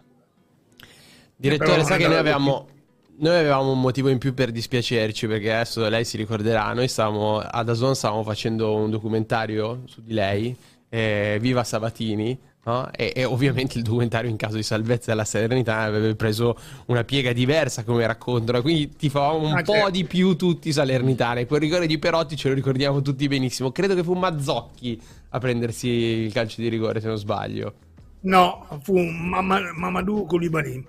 Ah, Koulibaly, vabbè, niente. Allora no, Mamadou e Koulibaly. Sì, Uno è l'Assana e l'altro è Mamadou. Sì, sì. sì, sì, sì. E invece, Mamadou. direttore, eh, raccontiamo... Momento, però ha preso il rigore Mamadou dopo che Diego Perotti aveva dribblato due avversari sulla linea di fondo e l'aveva messa. E io, dopo gli ho detto, guarda, tu non sei venuto per calciare rigore, sei venuto per dribblare chi ti viene dentro e per mettere la palla per i compagni. Infatti ha fatto un'azione straordinaria. Scusa, ti ho interrotto. No, no, no, ci mancherebbe. Volevo invece spendere due parole con lei proprio su un giocatore che prese Salerno che eh, mi ha, mi ha, fatto saltare dal divano due volte. Una volta quando gli ho visto fare un gol da centrocampo su una, un passaggio in orizzontale sbagliato e lui è arrivato, ha tirato di prima a centrocampo, ha fatto gol. Era una partita notturna dello Sport Recife. E io ho detto, questo qua è, o è pazzo o ha qualcosa. E la seconda volta che sono saltato dal divano è quando lei l'ha portato a Salerno. E poi non ha, non ha sfondato. M- Michael, attaccante. E... Eh, eh, eh, Ascolta, Michael, Michael. Che io confesso essere stata una bufala che ho preso nella mia vita, e pensa che ho dovuto snellire l'operazione proprio di corsa in affanno perché mentre lo stavo trattando ho fatto una tripletta eh, in una competizione, in una coppa brasiliana. Sì. Eh, è un giocatore che ha un piede, un piede sinistro pazzesco. Incredibile, incredibile. Non ha la testa per giocare a calcio. Eh. C'ha la testa per giocare a calcio lui c'ha la testa solamente per mangiare la pizza e la pasta. Io non lo so, ho dovuto veramente massacrarlo. È un ragazzo che non tiene il peso, non, non capisce sua, il senso della sua professione. Però ti garantisco che non hai sbagliato, eh, perché il piede sinistro di Michael è un piede veramente assassino. No, impre- impre- assassino, impressionante, che poi eh. cioè, lo vedi tu lo vedi nel calcio brasiliano ci sono delle figure magari ecco, un po' diverse dalle figure europee. Tu lo vedi in campo e pensi che questo sia, che sia capitato lì per caso, che abbia vinto un concorso, perché succedono anche queste cose. Poi gli vedi toccare la palla. Io mi ricordo quella sera stavo vedendo questa partita dello Sport Recife, ha fatto questo tiro di prima, ho detto, cioè, c'è qualcosa sì, che sì. non va. C'è qualcosa che non va. E... Comunque io direi che visto il livello di preparazione di giocatori nominati potete chiedere tutto quello che volete a no, Borghi perché mi, arriva mi sono, il momento che Sidra mentre vai io aggiorno su una cosa tu vai spostati io ero... aspetta, aspetta c'è da fare tutta la scenetta. No no volevo solo aggiornare su una cosa sì? che eh, per quanto riguarda Osimen, eh, non confondiamo una cosa, cioè non confondiamo il gossip con, eh, diciamo, con il calcio, però a volte certi comportamenti sono comunque esemplificativi di qualcosa, quindi è giusto riportare come mm. se fosse una notizia che Osimen ha cancellato tutte le foto del Napoli dal suo profilo. Ah, adesso. Okay. Allora, Stefano, siamo arrivati al momento della clessidra, quindi ti lascio alzare, ma intanto abbasso le luci. Questo momento attesissimo. Allora, eh, mi inquadro. Mentre tu, caro Stefano, ti stai sedendo nella tua postazione, io ricordo alla chat che adesso arriva il momento della clessidra e quindi scatenatevi facendo tutte le domande che volete a Stefano. Intanto mandiamo la sigla.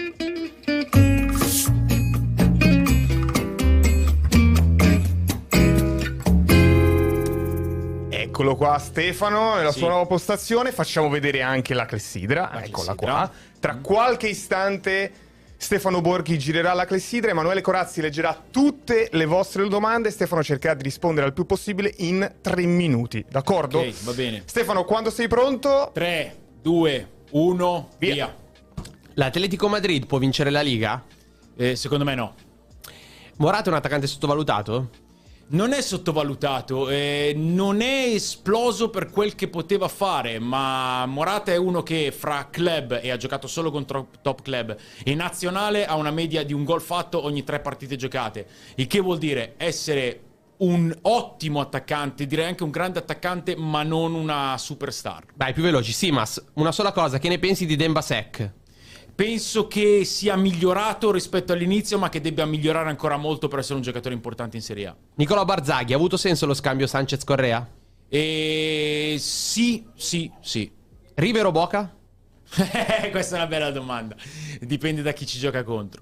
Andrea Polizzi, Gerard Moreno è un attaccante sottovalutato? Gerard Moreno non è un attaccante sottovalutato, credo che sia tolto grandi soddisfazioni per, per il, per il suo livello. È un attaccante importante che ha fatto cose importanti. Federico Dazzi, pensiero su Kamada, Primavera Milan. Eh, no, Camarda credo che sia. Eh, però scrive Kamada, certo, Eh, c'hai ragione. no, Kamada è quello della Lazio giapponese ed è un giocatore è un che, farà, che farà grandi che, che- che farà un- una bella stagione. Camarda è molto molto giovane e quindi io non, non ritengo di poter dare un giudizio sulla futuribilità di un ragazzo ancora così giovane. Ciukwueze farà bene? Io eh, l'ho indicato come la rivelazione dell'anno e siccome non ho voglia di cambiare idea, spero di sì. Pensiero su Tel del Bayern, Marco Sarra? Mi piace, è entrato in prima squadra e parliamo del Bayern Monaco con una cattiveria e allo stesso tempo anche uno stile tecnico molto promettenti. Sta facendo benissimo. Giacomo Arena, Bissek, secondo te è pronto per la A? E non ancora, e infatti non sta giocando. Il Torino può arrivare in Europa, Paulioli? Il Torino poteva arrivarci l'anno scorso in Europa perché doveva vincere l'ultima partita con l'Inter che era già in Istanbul. Non ci è arrivato, quest'anno è un filo più difficile, ma credo che quest'anno il Toro sia un filo più forte. Cattelan, non Alessandro ma Carlo. Gagliardo allenerà una big in Europa? Lo attendo veramente in modo spasmodico perché penso che sia un grande allenatore da big europea. Gianmarco Mennoia, Secco, Musiala o Bellingham? Uh. Bellingham ha un anno in più, me- mettiamola così. In questo momento Bellingham. Bellingham è- ha fatto irruzione nel Real Madrid come, come se fosse la, la squadra dell'oratorio. E parliamo del Real Madrid. Daniele Nuti, pensiero su Darwin Nunez? E non perdo neanche un grammo di speranza. Per me sarà il 9 del- dell'Uruguay che, che farà cose importanti. Per me è un, è un centravanti che merita di essere il 9 fisso del Liverpool. David Marchese, Maxim Lopez o Artur? E, mm, secondo me italiano li può anche far giocare insieme prendendosi grandi rischi. Eh, Arturo è un giocatore che in Italia non conosciamo per, per il valore che ha veramente. Maxim Lopez invece sì. eh, mi piacerebbe vedere ogni tanto ins- mm, giocare loro due insieme. In tantissimi chiedono se Xabi Alonso è già pronto per il Real. Sì. Questa è una bella domanda. Raccontare in viaggio, Messi o Maradona? e non, non esiste una comparazione. Allora, me la, me la cavo così. Messi probabilmente è il più grande calciatore della storia del gioco, Maradona è indubbiamente il più grande personaggio storico della storia del calcio. Stop al tempo. Porco Giuda, però voglio Eh, sentire questa. vabbè, ma- vabbè, vabbè, vabbè. Dai, cosa- Dai, fammi cioè, dire questa. mitragliato. eh, Beltran, Beltran perché lo chiedono troppi. Beltran deve adattarsi al calcio europeo, deve un po' inspessirsi, ma è un attaccante con valori superiori a Anzola. Bene Stefano, puoi tornare alla tua postazione.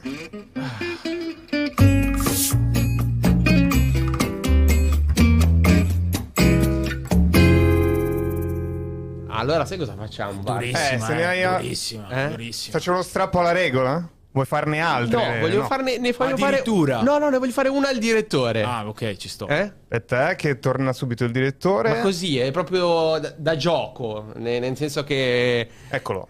Direttore, allora sono arrivate tante domande, gliene faccio una a lei. Snyder o Kakà?